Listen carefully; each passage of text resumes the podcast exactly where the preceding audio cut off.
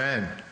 I, uh, what I love about that, it, it through the whole Bible, we see that everything we see in the New Testament is fulfilled in Christ Jesus. All the anticipation that people had, uh, waiting for that Messiah to come. And I, I think um, as I think sometimes we can miss something uh, that we see uh, in the Old Testament, because we read the New Testament and we understand, especially during this time of the year as we celebrate Christmas, that that we understand that this Savior came and and and was born. He is the Son of God. He is God, but but the thing we miss is that for thousands of years there was an anticipation that this Messiah was going to come, that there was prophecy that was spoken about a Savior that would come to uh, rescue uh, God's people from sin. And I, and I think if we, we don't dive into the Old Testament, we miss the, the fullness of who Jesus really is, and, and what he came to do and what he came to fulfill. And, and that's what I want to dive into in this Christmas series that we've been uh, doing. Uh, and this is our second week into it. We're, we're looking at how Jesus came um, and, and why he came in flesh and why he became a human. But also we're going to look at how Jesus fulfilled something very important in the Old Testament. We're looking at Jesus fulfilling the office of prophet, priest, and king. And we talked about Jesus fulfilling that office of prophet last week. We're going to look at uh, Jesus fulfilling uh, the, the, this office of priest. And then next week, we're going to look at how Jesus is filling, fulfilled the office of king. And he's going to be that soon coming king, where we understand through the word of God that he's King of Kings and Lord of Lords, and that he's ruler and uh, and he reigns over all the world. And so uh, what I want to do is, as we as we look into this series, I want to just kind of maybe open up your mind a little bit and and and and deepen your understanding about how wonderful Jesus really is, and how complete Christ is, and how he's come to fulfill all the needs in your life and all the deficiency that's in your life, and how Christ came to fulfill that. As a as a prophet, he came to to speak truth to your life of the of the deficit that we had in our life because of sin. And and today we're gonna we're gonna dive in how Jesus is that perfect priest who comes to minister to you, and the deepest needs that you have, Jesus comes to fulfill that and to minister to you. And then next week we're going to talk about how we need a king and a Lord over our lives, because we make a mess of our lives, don't we? We need someone to lead us and to uh, and to show us uh, uh, what it means to truly live the life that God desires desires us to live. So we need that Lord, we need that king to rule, a perfect king to rule and reign over our lives. And we understand these three offices that Jesus fulfilled from the Old Testament.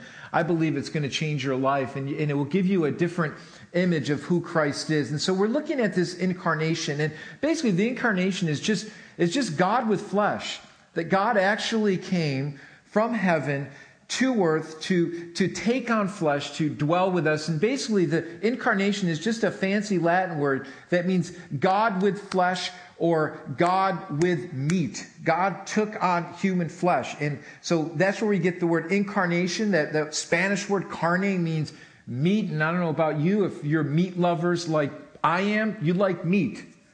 I like having meat at least eight times a week. I, I just love meat. Those of you that that that that um, shoot or or or bow hunt for deer, you like your venison. And uh, the other day, someone brought in venison, the little uh, wiener schnitzels. I don't know what they are. The, the little sausages, the the venison sausages with cheese in it. Oh my goodness, I could eat that like potato chips. I mean, they're so good. Last night we had our church banquet, and uh, we had prime rib. Can I get an amen? That that that was some good prime rib. And and I like my prime rib mooing. I, I like it red where it's still mooing, and then and then you get a little um, you get a little uh, um, um, horseradish sauce with it with with the prime rib. Okay, my, I'm the only one that likes that, the horseradish sauce with, with the prime rib. Isn't that good? Can I get an amen? Is anybody here this morning? Okay, um, so basically that's what we're talking about. We're talking about God with meat. And so that's why we celebrate Christmas, and, and we celebrate Christ as, as, as, as the Son of God. And, and this is what makes the incarnation uh, so special. And so what I want to do is, I know Christmas is very special, and we get... We can tend to get very sentimental this time of the year because we sing the Christmas carols and we exchange gifts, and it brings back a lot of memories. We overeat, you know, we, we do all this, this fun traditional stuff, and, that, and that's fine. But, but I really want you to understand why Jesus came to earth. And, and it's interesting because if you were asked people that question, why Jesus came to earth, why did God come through this incarnation, you're going to get all different kinds of answers. And to, to clear up any confusion, Jesus answers the question of why he came to earth. And in John six thirty-eight, he answers that question. And he says, "For I've come down from heaven, not to do my own will, but to do the will of him who sent me." So we understand that Jesus came not to do his own will, but to do the will of the Father. Specifically, how did he do this? Well, Jesus came to fulfill everything that was said about him in the Old Testament, just as you saw in that wonderful video presentation. Matthew chapter five, verses seventeen and eighteen, Jesus talks about coming to fulfill the law. And he says this, he says, "Do not think that I've come to abolish the law or the prophets. I have not come to abolish them, but to fulfill them. For truly I say to you, until heaven and earth pass away, not an iota or, or not a dot will pass from the law until it's all accomplished." And so what Jesus came to do is not just to come as a cute little baby in a manger where we sing nice Christmas carols about him once a year. Jesus actually came to fulfill what was anticipated about him in the Old Testament.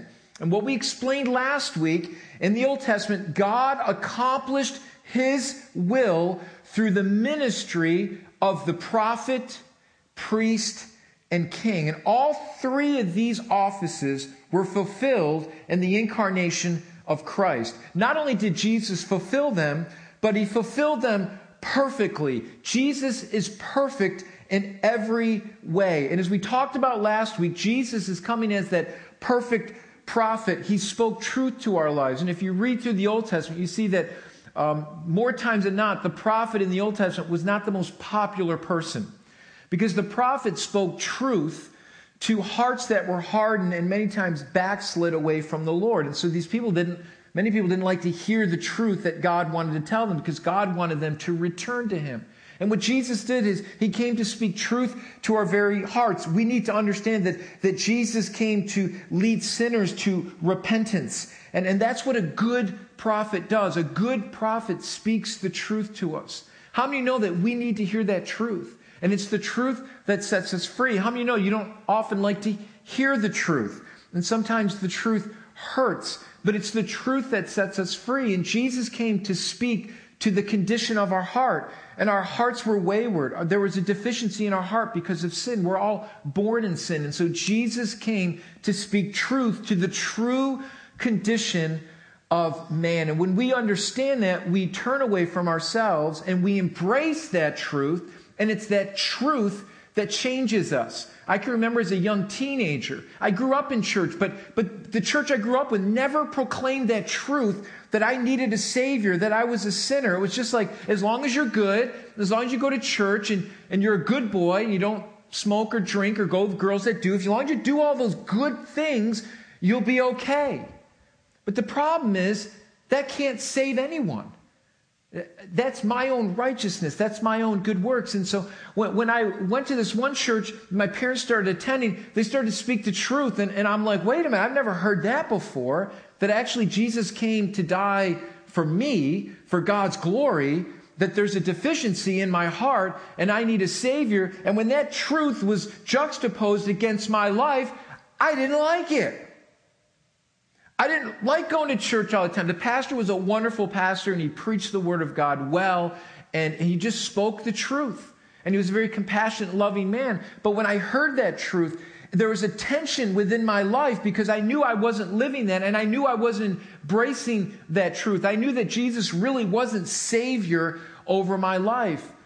And I went to the church for about a year, and until I embraced that truth, and I bowed my heart before Jesus, and I allowed him to be Lord and Savior over my life, everything changed. Everything changed in my life. Jesus' truth came into my heart and my life. And so Jesus changed my heart, and he changed my life. And from that time as a sixteen-year-old, I've been following Jesus ever since. It's because that truth, when it comes in, it's going to come against sin in our life. And, and, and the problem is it's, it's there's this complication between my will, man's will, and what God's will is. And Jesus came to do the will of the Father. Jesus didn't come to be popular. Jesus didn't come just to make your life better. Jesus didn't come just to make you a better person. That's just an add-on. That's just using Jesus to, to get your own means to your own ends. Jesus came to speak truth, to say, no, you are wayward. You are apart from God. You are enemies with God. And I came to reconcile you back to God. And I'm going to do that through my own life. You can't do it. You can't do it through your good works. You can't do it through church attendance. You can't do it through, through hours of Bible reading until you come and bow before me and allow me to offer that forgiveness that you need in your life. You'll never embrace that truth, and you'll live in constant conflict with God. So I can remember the tension that I had in my heart against the Lord. I can remember my parents made me come to church. They said, Barden, you're going to sit through church an hour and a half. That's what we do as a family. We go every Sunday. We're, we're, there's no negotiation on this, Barden. You're going to church. And I can remember coming to church and just sitting there in the pew. When is this over? Counting the time down. Playing tic-tac-toe with my sister. You know, I'm like, I didn't like to hear that truth. And then all of a sudden I went to youth group one time. My parents bribed me to go to youth group, so I went to youth group.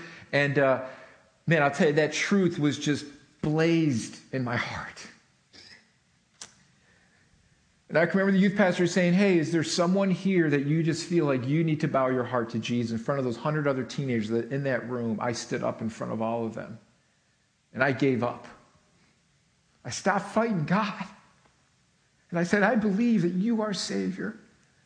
That you've been calling me all this time. And I felt his love just draw me, and I felt that truth mixed with God's grace, and it changed my heart. And all I can tell people, they say, how do you know, Pastor Barden, that God is real? How do you know that Jesus really changed your heart and life? All I can tell you is this, is that I was blind, and then I saw. It just made sense to me. It's like my mind was awakened, my heart was awakened to that truth like nothing else was in the world that I saw, I tried to seek out. There's something different about Jesus.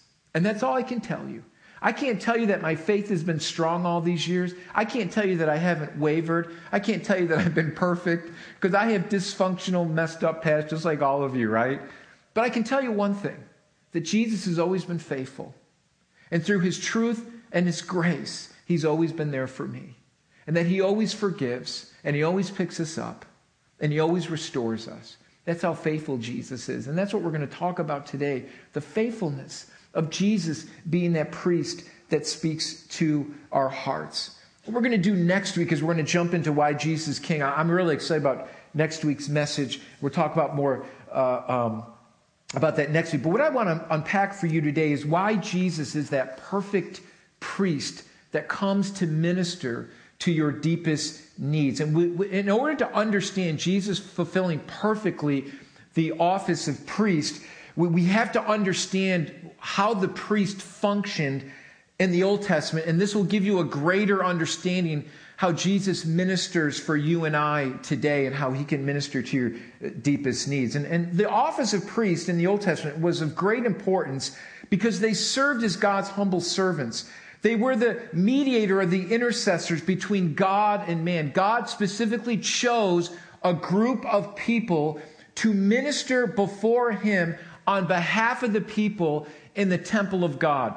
Not anyone could do this. God specifically chose a certain group of people to do this. And these were the Levites, and the high priests were, were, were from the lineage of Aaron. And, and these specific groups of people were the ones that were to minister before God and, and, and, and to minister um, God's healing to the people. They were the mediators, the intercessors between God and man. They served uh, God's people. They spoke God's blessing on them. They prayed for God's people. They brought the sins Of, of, of the people before God and asked for God's forgiveness. They offered sacrifices before God to remind them that their sins were very real and that their, their sins deserved death. And so there was this whole sacrificial system. It was a visual reminder to them that something had to die in order for their sins to be forgiven. There had to be a sacrifice made for the offense of their sins. And not everyone could approach a holy God. And so it was a reminder to the people that God chose these specific priests to minister on their behalf. The high priest was the only one who could go into the most holy place in the temple, that holy of holies. And it was on a day called the Day of Atonement, or the Hebrew is Yom Kippur. Yom means day or age. Kippur means atonement, which means once a year, these high priests would go into the Holy of Holies, and they would offer up the sins of the people before the Lord, and the Lord would forgive their sins. The problem with that is they had to do it year after year after year because it was only a temporary covering. God only temporarily uh, forgave their sins and atoned for their transgressions. It was just for a time. They'd have to do it year after year after year. And the reason for that is it was going to ultimately be, be fulfilled in that perfect priest in Jesus Christ, who would come as a perfect priest and give his life as a once and for all offering for you and I. And we'll look at, at the scriptures in just a moment that reiterate that. So they were the only ones who could minister before the Lord. And so temporarily their sins would be covered, and, and it would only be temporary. And the reason for this is that these were just mere men, and God would eventually send us his, his perfect son to offer himself up as a once and for all sacrifice for our sins. So all the functions of the priest and the high priest were ultimately fulfilled in Christ Jesus. And so Jesus fulfilling this role is imperative for you and I today. So what does this mean for you and I living today? Well, Jesus now is that perfect high priest. And here's what makes the role of Jesus as our high priest so significant. He wasn't just a man, but he was also fully God. The priest in the Old Testament was just a man. When he would go into the temple, he would also have to offer up himself and find cleansing for his own sin because he was just a mere man, even though he was specifically chosen by God. What makes Jesus unique is not only was he man, but he was fully God at the same time. And so what makes Jesus' ministry as a high priest so powerful and unique is this reason. Jesus offered up himself as a perfect sacrifice. God himself offered up himself on behalf of you and I as a once and for all sacrifice to fulfill all the sacrifices that were done in the Old Testament. And so when we look in the Old Testament, we see all those sacrifices that were offered up. We see all the animals and all the blood that was spilled. It's a reminder to us that that would eventually be completely fulfilled in Jesus Christ when he spilled his own blood on Calvary's tree. People, I want to let you know this morning, we have a perfect priest who ministers on your behalf, who loves you, who gave everything to reach out to you. And so let me just give you a couple things here that I want you. If you're taking notes, you can you can just jot these down and jot these scriptures down. But let, let's understand why Jesus is that perfect high priest. Now, I just want to give you three things real quick this morning. You can write them down. If you, if you want to take notes, go ahead and do that. You've got a sheet of paper there in your bulletins to do that. But what makes Jesus a perfect high priest? Well, one reason it makes him a perfect high priest is he offered himself as a payment for our sin. Hebrews nine, verse eleven through fourteen, talks about Christ being that perfect sacrifice. And let me read that for you. The Hebrew writer says, "So Christ has now become the high priest over all the good things that have come. He has entered the greater and more perfect tabernacle in heaven, which was not made by human hands, and is not part of this created world. With his own blood, not the blood of goats and calves, he entered the most holy place once for all time and secured our redemption forever and ever and ever." And under the old system, the blood of goats and bulls and the ashes of young cow could cleanse people's bodies from ceremonial impurity. Just think how much more, think how much more the blood of Christ will purify our consciousness from sinful deeds so that we can worship the living God. For by the power of the eternal Spirit, Christ offered himself to God as a perfect sacrifice for our sins. Can I get an amen? So here we see in this passage that Jesus fulfilled the Old Testament ceremonial laws of the sacrificial system. Jesus' sacrifice was perfect because Jesus was perfect. Here's what I, oh, just get this with me. I know, just listen, this is so good. Think about it for a moment. Have you ever thought about your sins in your past? Like, how could my sins be forgiven? How can the filth of my sin and my past ever be forgiven? Have you ever just thought for a moment, just the wrong choices you made in your past? And, and those things creep back in your mind. And we know the enemy can use those things to condemn us. I want you to understand something. Jesus' death for you was perfect. It cleanses us from all our sins because I'm not the one doing the cleansing. I'm not the one that has to make up for all my bad deeds. Thank God, right? If I had to make up for all my wrongdoings, it would take eternity to do that. But Jesus' one act on the cross, his one righteous act upon the cross, canceled the debt of your sin. I'm going to have to get this thing out again. Might have to get this out again. Amen. All right, you guys are with me this morning. It canceled it. It wiped it clean. So every time that you become guilt-ridden because of your past and you feel like, man, am I going to make it into heaven? Am I, you know, is God going to forgive my sin? I want you to go back to this scripture in Hebrews and realize it's not you. There's not enough good works that you can do to ever atone for your sin. That's what separates Christianity from every other religious belief.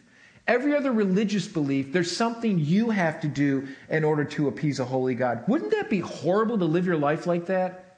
To go through life thinking, did I do enough?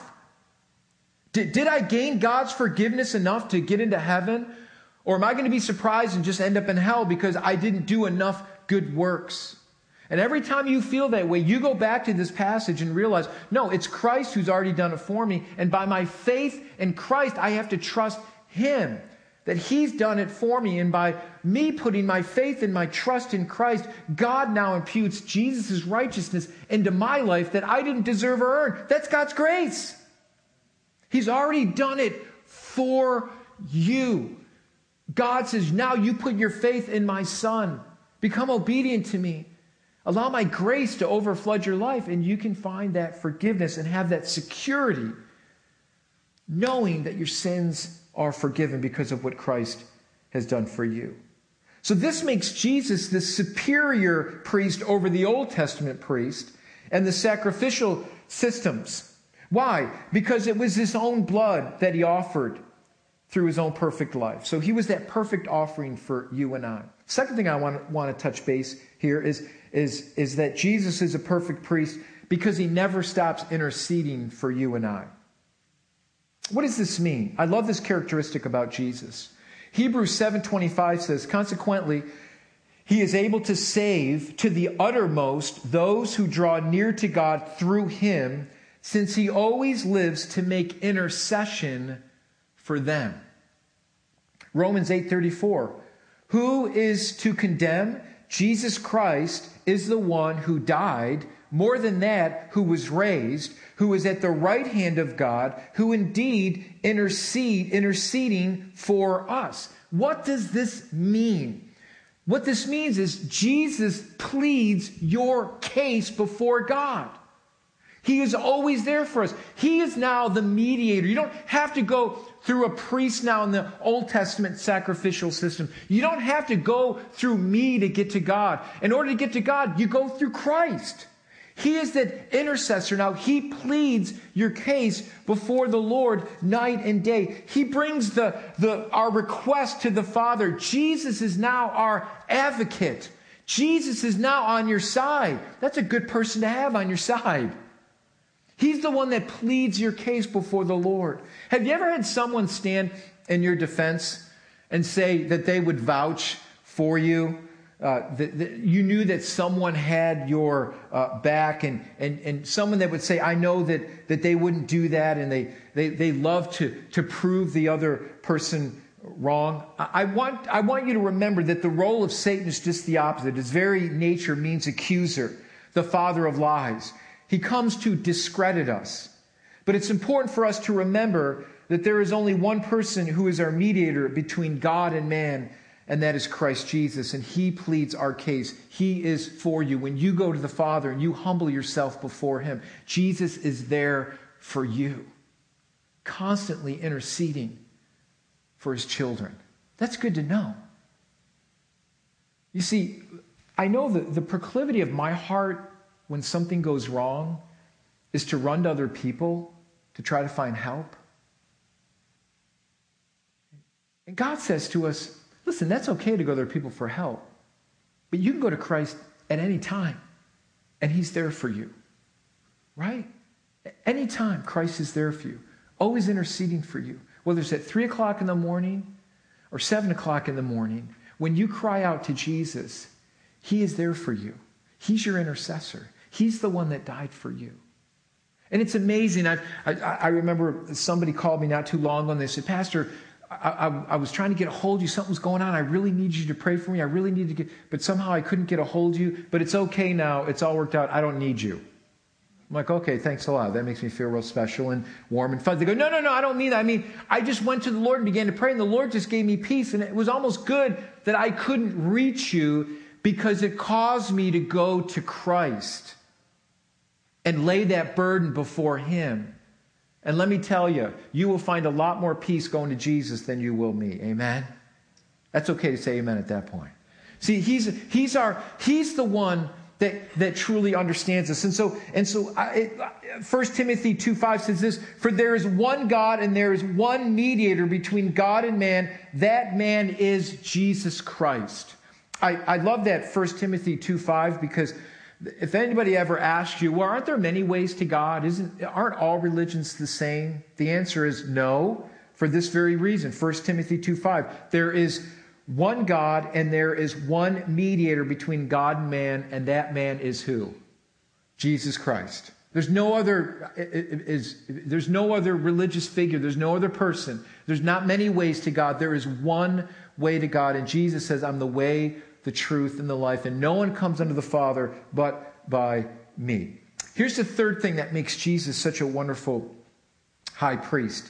And, and, and, and not only does he, he you know, offered himself as a, a sacrifice for us, not only is he our advocate, but I love this one too.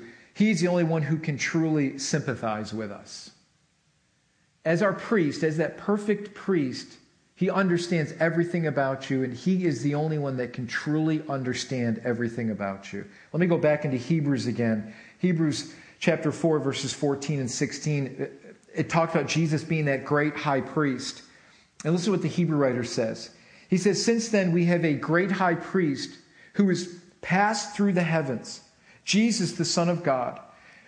Let us hold fast to our confession. For we do not have a high priest who is unable to sympathize with our weakness, but one who in every respect has been tempted as we are, yet without sin. Let us then with confidence draw near to God, to the throne of grace, that we may receive mercy and find grace in our time of need. There is no one on earth that can relate to you like Christ can. And, and, I, and I think why we get disappointed with people or we get disappointed with our spouse is for the simple reason we don't feel at times that they understand us. You ever say to somebody, you just don't get me? How many times have you just felt misunderstood? We have three kids. They're sixteen, fifteen, and twelve. Two boys and a girl. Now, let's do the dynamics. The two boys are closer in age. Lily is younger. Guess where all the fights stem from? The boys picking on Lily. And it's just a constant thing in our house. It's just siblings. They get, they argue. Lily always comes up to me or mom, Mom, the boys are picking on me again, you know, blah, blah, blah, blah, blah. And, and I remember one time Lily was just, she was so frustrated and, and she looked at me, she goes, Daddy, you just don't understand me. Of course, she's twelve, okay? She gets a little emotional, okay? It's just like her mom. But anyways, she, she, you just don't understand me. And I said, Lily, let's sit down. Talk to me. What's going on? The boys are mean to me. What's new? Tell me something new that I don't know. Okay? They are. Just ignore them. Go somewhere. Go up in your room. I don't want to go. So she goes right back down and takes the treatment again, right? So I go, just separate from them. Sometimes we just feel that way, that people don't understand us. People will always disappoint you. And, and at times we have these huge expectations for people to meet our needs. And guess what? They can't. Your spouse can't meet your needs. That employer can't meet your needs. Your children aren't going to meet your needs. See, the good news is there's one who can meet your deepest needs. And Jesus can truly sympathize with your weakness. Jesus understands rejection. Jesus understands your pain. Jesus was tempted. Jesus went through everything we go through, yet without sinning. Temptation can refer to, to uh, giving into sin, uh, which could bring us down, or, or temptation can refer to testing that can build you up. And so whether or not you're, you're being tempted, or you've fallen into temptation, or you're going through a time of testing in your life that God desires to build you up in, guess what? Jesus understands. And you got someone that you can go to. See, we can go to God and, and find grace and not condemnation. We can go to find, we can go to God to find mercy and not humiliation. God's not out there to humiliate you. He's, he's, he's out to build you up and to encourage you.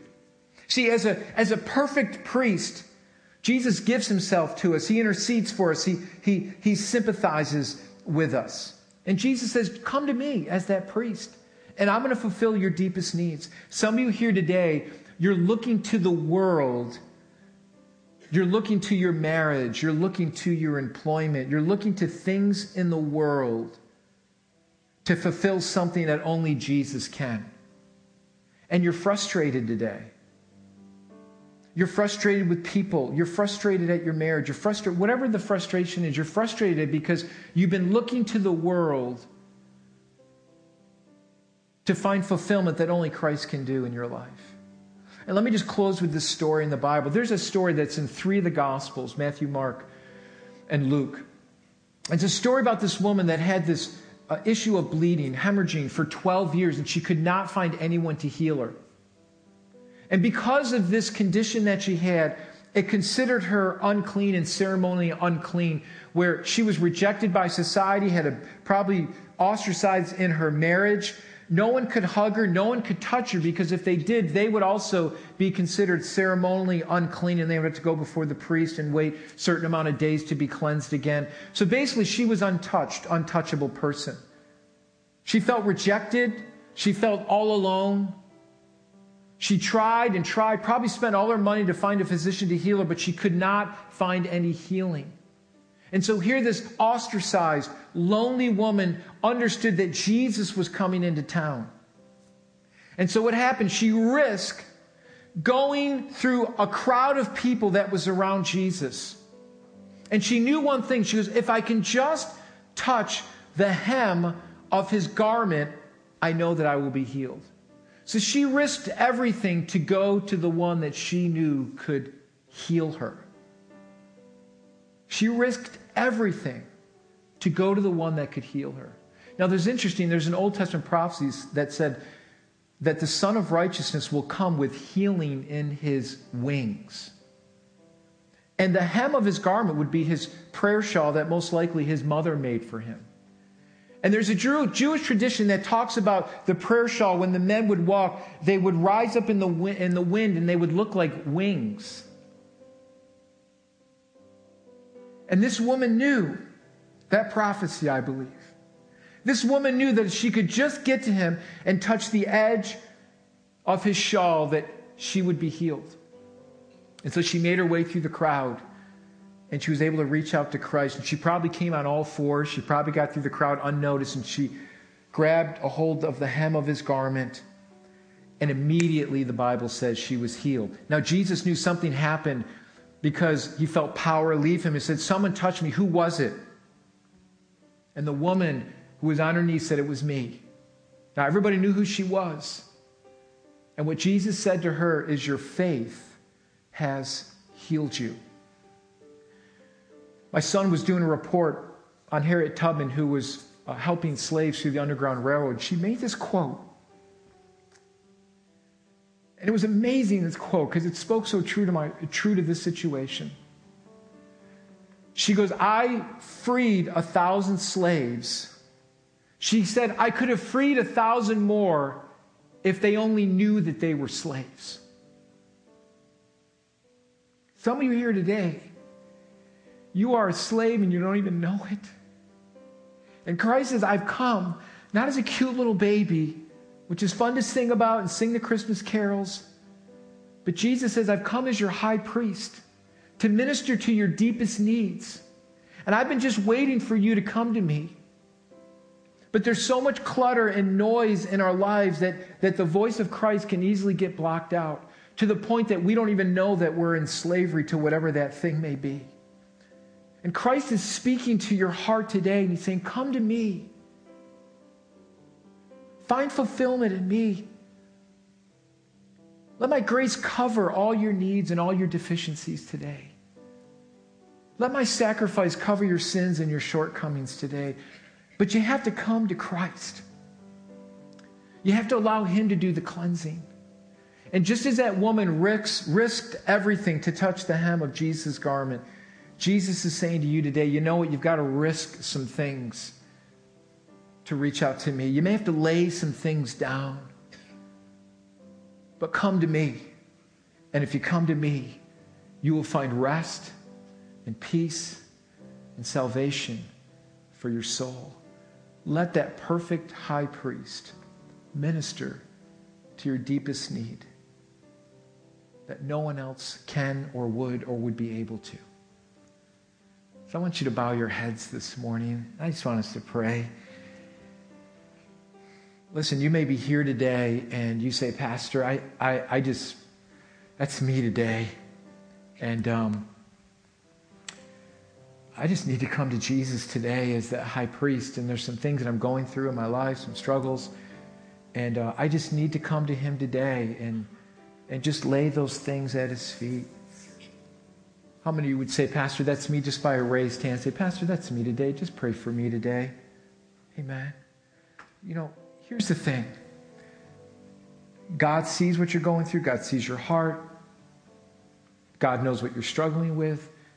And he says, come to me and just lay those burdens down and let me minister to you like no one else can. So, Lord, as we bow our hearts before you today, those here today that are responding to your word, God, Jesus, I pray that they would come to you by faith, just as this woman with the issue of blood came to you by faith. And Jesus said, it was your faith. Her faith in Jesus that healed her. And there's some here today that just need healing in their life from past scars that have just laid dormant within our hearts. And Jesus, you're revealing those, revealing those to us today. And as that perfect high priest, you want to come and minister to us. Jesus, you've already provided everything that we need for our healing. But it's our turn to respond to you and come to you and lay that burden at your feet. So God, may we respond to you today, whatever that need may be. May we respond to you as that perfect high priest. So thank you for everything that you've done for us and everything you will do for us. We thank you and we love you, Jesus. We ask these things in your precious name. Amen. Amen. Let's stand today. Listen, as we sing this song in closing today, um, if there's some of you here today that just want to uh, come forward and just pray at the front here, you respond to the Lord how you need to. Um, and I want to invite you just to come up front, and there'll be somebody that will pray with you, maybe lay a hand on your shoulder and just pray with you, whatever you're going through today, and just allow the Lord just to minister to you, and let's just worship him. Let's surrender everything to the Lord today and allow him in return to give you his peace and his grace. Amen. God bless you as you sing this. Amen. Here at your feet I'll always be, with the angels crying holy. There's not one thing that means as much to me as you, my God, as you.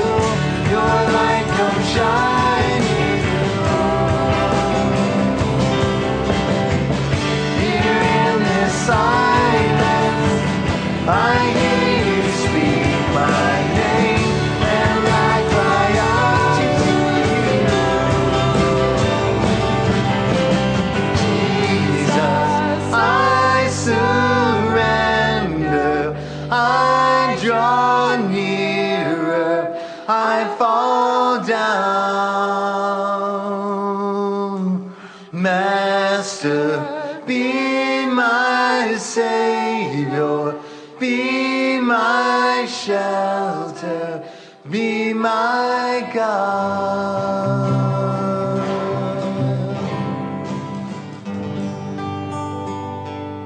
Amen. Let's just give the Lord praise this morning. Amen. Amen. Good stuff. Listen, as you go in God's grace today, listen, if um, you know, if you're here today and and uh, you committed your life to Christ, that's wonderful. Let me just say, the Bibles and, and the seats are free. If you don't have a Bible, those are our gift to you. There's a great booklet uh, on the information table called What Now, and that uh, will help you in your journey with Christ, and that is free. By all means, pick up that book right on the information table. And if any of you need prayer for anything today after the service, our prayer partners will be up, up front here, and we'd love to, to pray with you. So God bless you. Have a wonderful day. Drive safe. Amen. Have a wonderful day. God bless you. Amen.